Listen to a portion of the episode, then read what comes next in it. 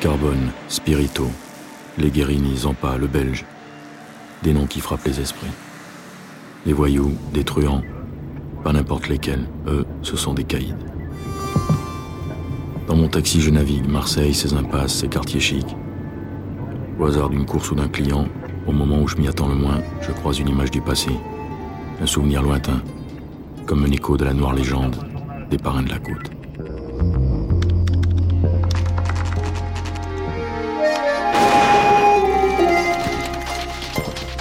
Vous écoutez Les Parrains de la Côte.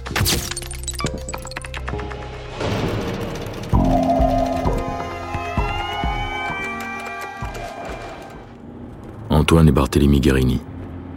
Leur règne sans partage sur le milieu marseillais va durer plus de 20 ans. De 1945 à 1967. La saga des deux frères commence en Balagne, dans le nord de la Corse.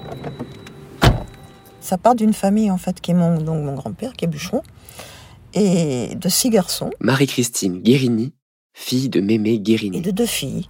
C'est quand même très dur. euh, C'est euh, euh, le réveil à 5 heures du matin, euh, le travail de- du vrai bûcheron. Quoi. Antoine Guérini naît en 1902 près du village de Calenzana. Barthélemy Guérini voit le jour six ans plus tard, en 1908. Le quotidien sur l'île est très dur. La famille du bûcheron de la forêt de Bonifato vit dans la misère et le dénuement. Et puis il y a, une forte personnalité du grand-père qui, qui met, comment dirais-je, le- les enfants, enfin l'aîné, l'Antoine, est contre l'autorité du, père. Et puis, et puis ça, ça, ça, ça, ça mène à, à une révolte qui veut partir donc de l'île. Et ça les amène sur le continent.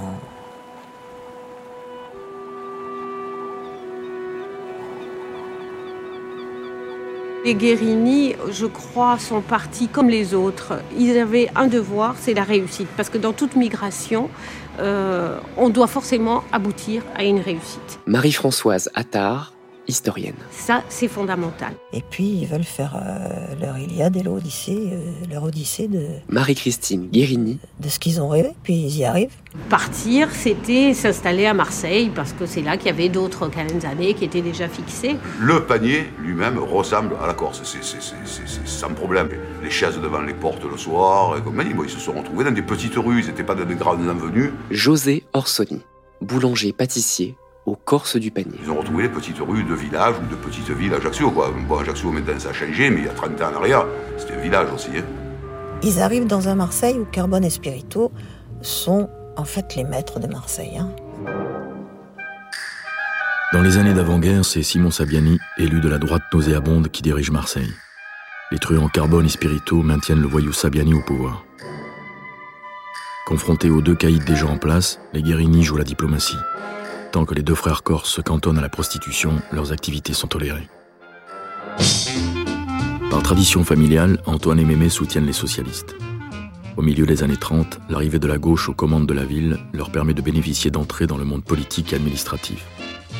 Ils font embaucher leurs parents et amis corses dans les services municipaux. Ils étaient euh, conscients qu'ils étaient dans la marginalité et qu'il ne fallait pas entraîner les autres. Ils disaient toujours aux petits-enfants, va à l'école parce qu'un jour tu t'en sortiras, tu seras un monsieur.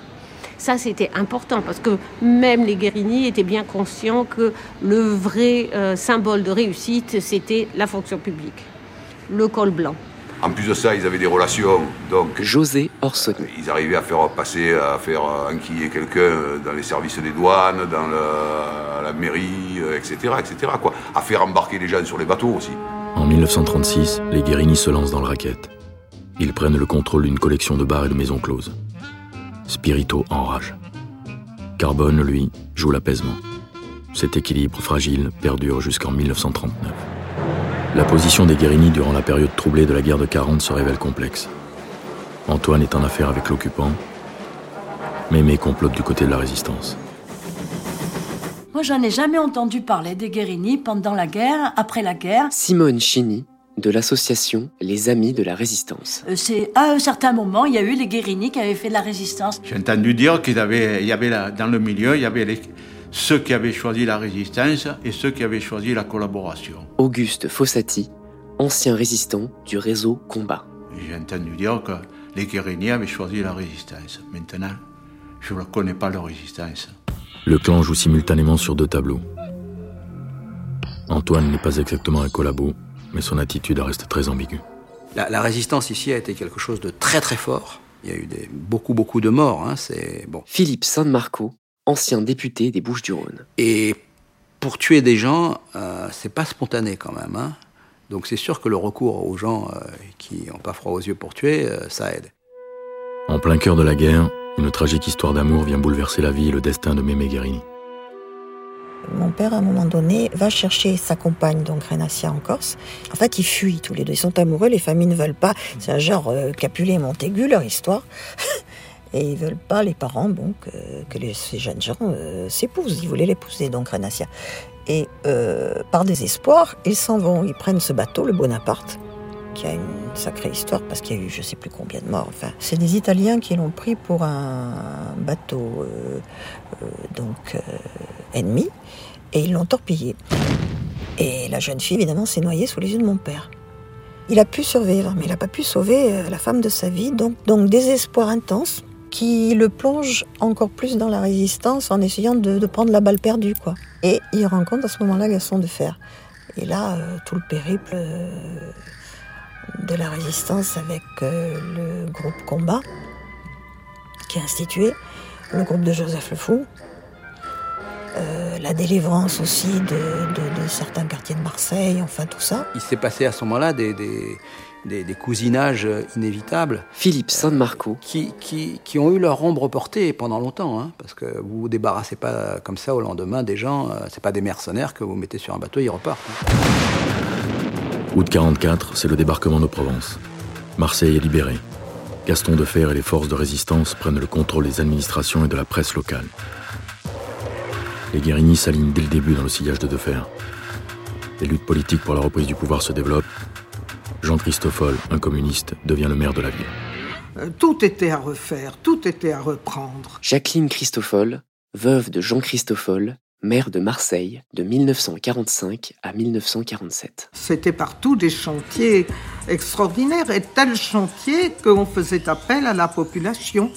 Et la population elle-même participait. Ah, des ennemis Oh, oh Oui, ça ne manquait pas. Il est bien évident que euh, les communistes n'avaient pas que des amis, loin de là. donc Gaston de Fer, socialiste, donc c'est l'époque où les socialistes et les communistes se tuent.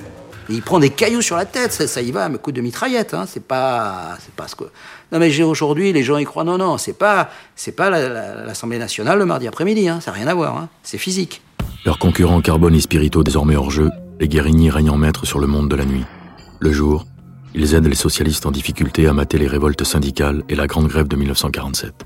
Supposons aujourd'hui qu'il y ait de faire à Marseille. Lucien Aimé Blanc, ancien commissaire de police. il ne voudrait pas voir les, les, gens des quartiers nord venir lui casser les couilles. Bon, alors peut-être qu'il leur donnerait un peu de pognon aux associations pour pas que. Mais en même temps, il dirait aux voyous, oh, réglez-moi ça. D'un coup, on entend des cris et des chants à l'international, à la Marseillaise, qu'est-ce qui se passe? Et la, la, foule, disons, avait démoli toutes les boîtes de nuit. Auguste Fossati. Et c'est là qu'après on a appris par la presse que les Guérini, enfin il y en a qui disent que c'est Guérini, ou enfin ceux qui se trouvaient là-dedans, ils ont tiré euh, sur la foule, enfin la foule, sur les jeunes là, qui, qui cassaient les, les, boîtes de nuit et qu'ils ont tué le jeune Vincent Boulan. Après, la, presse s'en est emparée, il avait fait des obsèques, je dirais pas nationales, même. Mémé capitalise sur son passé de résistant et sur sa croix de guerre. Le plan Marshall et la position stratégique de Marseille comme port méditerranéen en eau profonde sont une aubaine.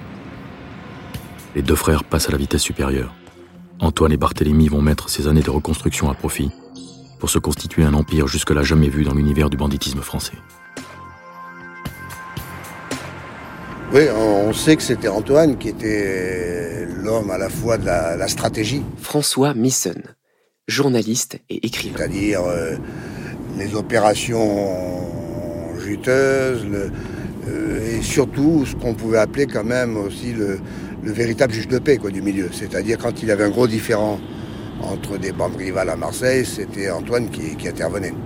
Antoine, un homme... Euh, content euh, de lui, sûr de lui, je vous dis assez réservé, euh, assez condescendant lorsqu'il s'adressait aux uns et aux autres. Marcel Paoli, ancien bâtonnier du barreau de Marseille. Toujours courtois, m'a fait rien à voir avec son frère pas du tout cette espèce d'exubérance, cette espèce de, de, joie de vivre qu'il manifestait à l'égard euh, des femmes qui venaient lui rendre visite, etc. Antoine était plutôt un type assez froid, distant, il avait alors que Mémé, tout le monde le connaît, tout le monde l'aimait bien. François Marc-Anthony, auteur de Le Milieu et moi, de A à Z. Et donc j'ai connu Mémé aussi à cette époque-là, et quand il venait sur Paris, bien évidemment, on faisait la fête ensemble. Physiquement, il était beau, toutes les femmes en étaient folles. Quoi qu'on puisse penser, si vous voulez, du milieu, on est un peu toujours fasciné par ces gens-là qui. François Miss. Qui parfois même sont éminemment sympathiques, qui, euh, euh, qui par leur conformisme aussi, c'est-à-dire euh, les, familles vont à l'église, ils vont, ils vont à la messe tous les dimanches, et donc on se dit bon ben ils sont rentrés, j'allais dire pas dans les ordres, mais dans l'ordre bourgeois, si vous voulez. Tout ce peuple de Marseille a besoin de s'identifier à des personnages euh, hors du commun, issus du peuple aussi, euh, partis de pas grand-chose ou de rien en tout cas, et qui euh, sont arrivés à un certain degré de fortune, voire de puissance, une puissance occulte plus supposée que réelle d'ailleurs, et qui va permettre à des tas de gens de rêver.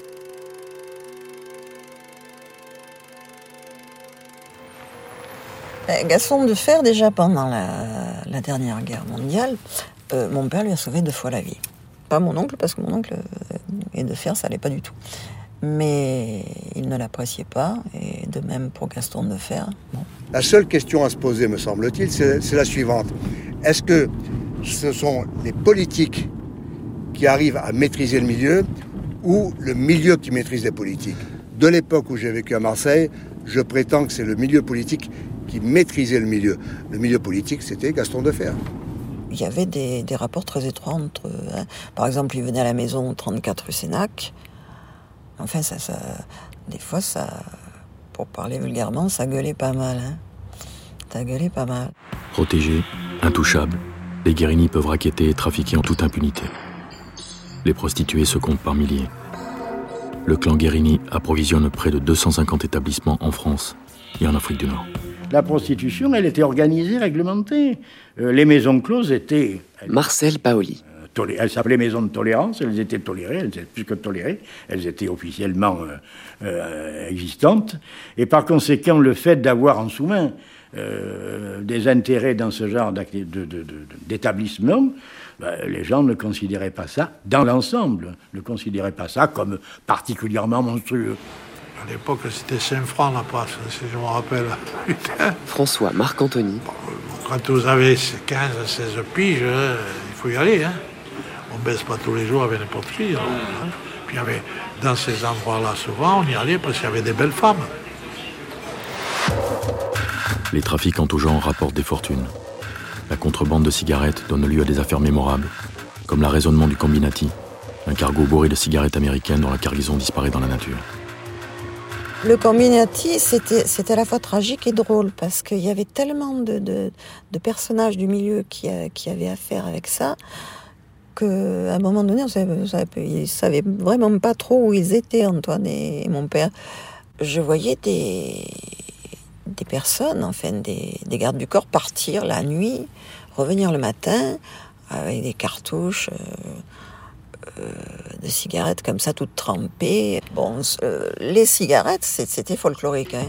Les truands osent tout. L'affaire des bijoux de la Begum, où la Gacan et sa femme se font dérober une fortune en pierres précieuses, fait les choux gras de la presse. Toutes les affaires criminelles importantes de cette époque gravitent autour du clan Guérini. Eh oui. Sauf que, malin, Antoine et Mémé n'y sont jamais directement impliqués. Au début des années 60, les deux hommes sont à leur apogée. Leur carnet d'adresses est incroyable. La rue Sénac est leur quartier général. Antoine y tient une boîte prestigieuse, le Versailles. Passage obligé pour toute la jet-set locale. À l'époque, l'entrée principale était là-bas en face, juste en face de la, grande montée d'escalier. donc c'était l'entrée, les vestiaires étaient à droite, Et puis là, on est entré dans la, dans la grande salle. Michel Piacenza, directeur du New Cancan. Là, euh, voilà, à la place, vous voyez, des escaliers, des rampes, c'était euh, à peu près par là un orchestre. C'était des, tables nappées avec des bougies. Le comptoir n'était pas du tout moderne comme ça. Euh, c'était très beau, c'était avec beaucoup de produits euh, de luxe. C'était quand même un établissement très classe. C'était l'endroit UP, puis c'était l'endroit, bon, vous connaissez euh, les, connaissances et les fréquentations de tous bords de la famille Guérini, et donc ils recevaient en priorité leurs amis, les amis des amis. Toutes ces paillettes ne sont qu'une façade. L'envers du décor est beaucoup plus glauque. Les fabuleux profits générés par le trafic de drogue et l'émergence de la French Connection attisent les envies. La tentation est grande et les relations proches avec des cadors du grand banditisme comme Lucky Luciano facilitent les échanges. Le milieu se lance dans le commerce de l'héroïne. Nous, on n'a jamais euh, déjeuné, dîné, drogue. Non, on n'a jamais mangé de ce pain-là. Bon, Antoine, c'était différent. C'était le chef de famille, il faisait ce qu'il voulait. hein. Mais, mais, Guérini était dans la cam. Il était si bien, d'ailleurs, qu'à un moment donné, il avait proposé, aux, il avait proposé aux agents américains, qui étaient en poste à Marseille, à l'époque, de, racheter toute. euh, euh, il leur avait dit Moi, la cam, je vous la vends, vous me la rachetez, on n'expédie plus rien aux États-Unis. Qui n'était pas un mauvais système. Il y a beaucoup de gens du milieu qui ont vécu de ça, sûrement. hein. Sûrement, il y en a même, qui- on peut le dire, parce qu'il y en a qui sont allés en prison. Donc, euh, Moi, si j'allais pour un braquage, on savait que c'était un braquage. Ceux qui c'était pour les stupes, c'était pour les stupes. hein. Voilà. hein. Oui, Guérini était au courant, bien sûr. Il était impliqué dedans. Mais euh, touché peut-être pas directement. euh, euh, enfin, en tout cas, il n'a jamais été condamné pour ça. 1965. Gaston Defer gagne les élections municipales. Il lâche les Guérini. Le clan perd alors un soutien stratégique essentiel. C'était Gaston Defer qui arrivait. Aujourd'hui, je ne sais pas s'il y arriverait. Et d'ailleurs, une fois, il m'avait. On regardait les, les- les cartouches là, des- des- de tous les noms des maires euh, dans la salle du conseil municipal. Et c'est vrai que la, la première partie du XXe siècle, il y, a- il y a un renouvellement de maires tous les 18 mois. Alors qu'il n'y a pas d'élection. Hein. Dit, mais. Philippe San Marco, premier adjoint de Gaston Defer. Je dis, mais oui, comment ça se fait ça? Elle m'a dit, tu sais, il faut faire attention, hein, c'est c'est très très dur ici, tu sais. Et ceux qui étaient avant moi, c'était pas des imbéciles. hein. Hein? Donc euh, ne- n'oublie jamais ça. Voilà. T'es conscient de ça. hein. Ah, Donc en même temps, il, il avait une espèce de, de, de, de tsunami là, sous les fesses. hein, ça. Et il a réussi à ce que. ah, Voilà. On n'a pas coulé et on a été un peu plus loin qu'on était. Voilà. On peut résumer le bilan de Gaston Defer comme ça. hein. Pour le clan Guérini, c'est le début de la fin. Le clan Guérini avait euh, des contacts avec euh, toutes euh, des relations, soit dans le milieu de, de la police, Bernard Palanque, ancien juge d'instruction. notamment avec un ancien policier qui s'appelle Blément, et qui, au lendemain de la libération, a été mis en demeure de choisir entre le milieu et le- le- sa profession de policier. Et il a choisi de quitter la police. Et il est donc euh, resté un ami d'Antoine, et ils ont, pendant des années, euh, fait beaucoup d'affaires. Antoine, lui, euh, il est, il est mégalo. Antoine Guérini est mégalo. C'est certainement le, le- le gars le plus intelligent de l'équipe. Encore que Mémé, c'est un vieux roublard. hein. Et Antoine, euh, Antoine, lui, veut mettre la main sur les cercles de jeu parisiens. Antoine Guérini a, pense-t-on, été l'instigateur de l'assassinat de Blément à la suite de mésententes euh, dans le- l'exploitation des cercles de jeu. Mon père m'a emmené avec lui ce jour-là. Il m'a dit euh, Ton oncle veut faire quelque chose d'épouvantable. Il faut que tu sois témoin de ça. Et euh, ils ont décidé donc euh, du contrat sur Blément. Robert Blément est abattu le 4 mai 1965, mitraillé alors qu'il rentre dans son domaine de Pélissane. Et d'entrée de jeu, là, euh, euh, Antoine Guérini euh, euh, l'ancien commissaire de la DST, qui lui était, était du, clan de, Paris, de Grand Cercle, Andréani. C'est une lutte pour les casinos. L'épreuve de force est rude. La guerre des jeux est déclarée. Conséquence brutale de la vendetta, les exécuteurs du commissaire Blément sont abattus début 66. Les représailles à l'exécution de Blément vont refermer une nasse mortelle autour d'Antoine Guérini. C'était un homme très sombre, hein, Antoine. Rien ne, rien ne l'ébranlait. Rien ne l'ébranlait, il avait peur de rien. Le 23 juin 1967, dans l'après-midi, Antoine Guérini va faire le plein de sa Mercedes, accompagné de son fils. Alors qu'Antoine ouvre la portière, une moto rouge s'approche et se garde tranquillement à proximité de la voiture.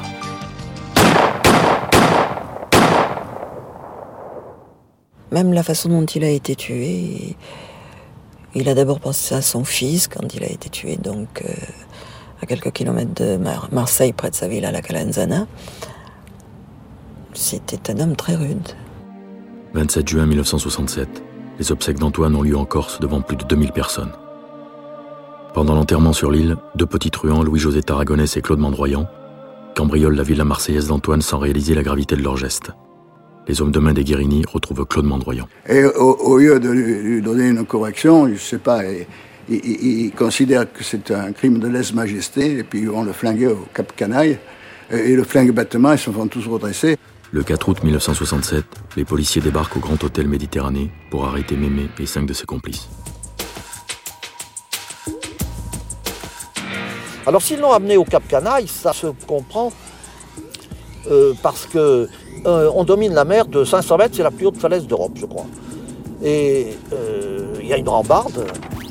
Et si on vous met là et qu'on vous questionne avec un pistolet dans les reins, ben, vous devez quand même avoir un peu froid dans le dos parce que vous comprenez que vous allez disparaître. Et au fond, c'était une bonne solution de se débarrasser du corps après l'avoir fait parler. Pour avoir plaidé dans cette affaire, pour avoir été l'avocat d'un des protagonistes et connaître un certain nombre de choses, je sais que Mémé était convaincu de l'explication qui était donnée par le malheureux euh, qui avait cambriolé par, hasard après avoir lu la, liste des habits de décès et s'être rendu compte qu'il y avait une villa qui était libre ce jour-là. Mais autour de lui, un grand nombre de, commensaux, de, de soutiens du clan, etc., n'arrivaient pas à l'admettre et avait conscience que cette atteinte potentielle, même si c'était euh, le fait du hasard et le fait d'un petit cave, comme on dit dans, dans le milieu, euh, était quelque chose qui ne pouvait pas rester impuni et qu'il fallait faire un exemple. Je pense que Mondroyan n'avait aucune chance d'en réchapper après qu'il lui parlait. L'instruction n'arrivera jamais à prouver la culpabilité de Mémé dans l'élimination du cambrioleur Mandroyan.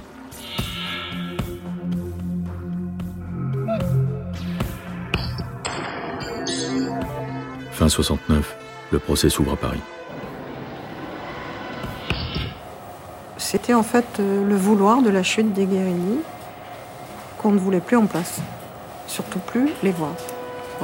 Le verdict tombe le 16 janvier 70. Les avocats, qui étaient Michel Pellissier, l'éminent maître Polac, Lombard, ont jeté leurs robes par terre, ont piétiné leurs robes euh, au palais de justice de Paris en disant c'est honteux, c'est scandaleux. Pour lui, ça a été, euh, si vous voulez, sur le plan moral, euh, cette chute était pour lui quelque chose de très très éprouvant. À un moment donné, j'ai voulu le faire évader avec ma mère, donc Lily. On a voulu le faire évader. On devait le, c'était drôle. On devait le faire évader dans un, panier de linge de frêne. Et tout était entendu. Hein. C'était, c'était alors euh, panier, panier à linge sans des roulettes. Et à la dernière minute, il m'a dit J'ai reçu un message, je ne m'évade pas. Voilà, j'en sais pas plus. nous, on avait tout fait. Euh. Voilà. Donc, s'il ne voulait pas s'évader, c'est qu'il devait avoir ses raisons. Il ne voulait peut-être pas finir comme son frère. L'empire des Guérini s'est effondré. D'ailleurs, de tout cet empire, personne ne le croit, mais il reste plus rien. Il reste plus rien. D'autres truands ambitieux vont se disputer un territoire laissé à l'abandon. Les années 70 se profilent, la drogue est là, omniprésente. Au royaume des bandits marseillais, Gaëtan Zampa, Francis le Belge et les autres commencent à gagner du terrain. Mais c'est une autre histoire. Vous venez d'écouter un épisode des Parrains de la Côte. Si vous avez aimé ce podcast, vous pouvez vous abonner sur Amazon Music ou sur votre plateforme de podcast préférée et suivre Initial Studio les Parrains de la Côte est un podcast coproduit par Initial Studio et Comic Strip Productions, adapté de la série documentaire audiovisuelle Les Parrains de la Côte, produite par Comic Strip Productions, écrite et réalisée par Thierry Aguilin, avec la voix d'Olivier Marchal. Production exécutive, Initial Studio. Production éditoriale, Sarah Koskiewicz, assistée de Louise Nguyen. Montage, Camille Legras.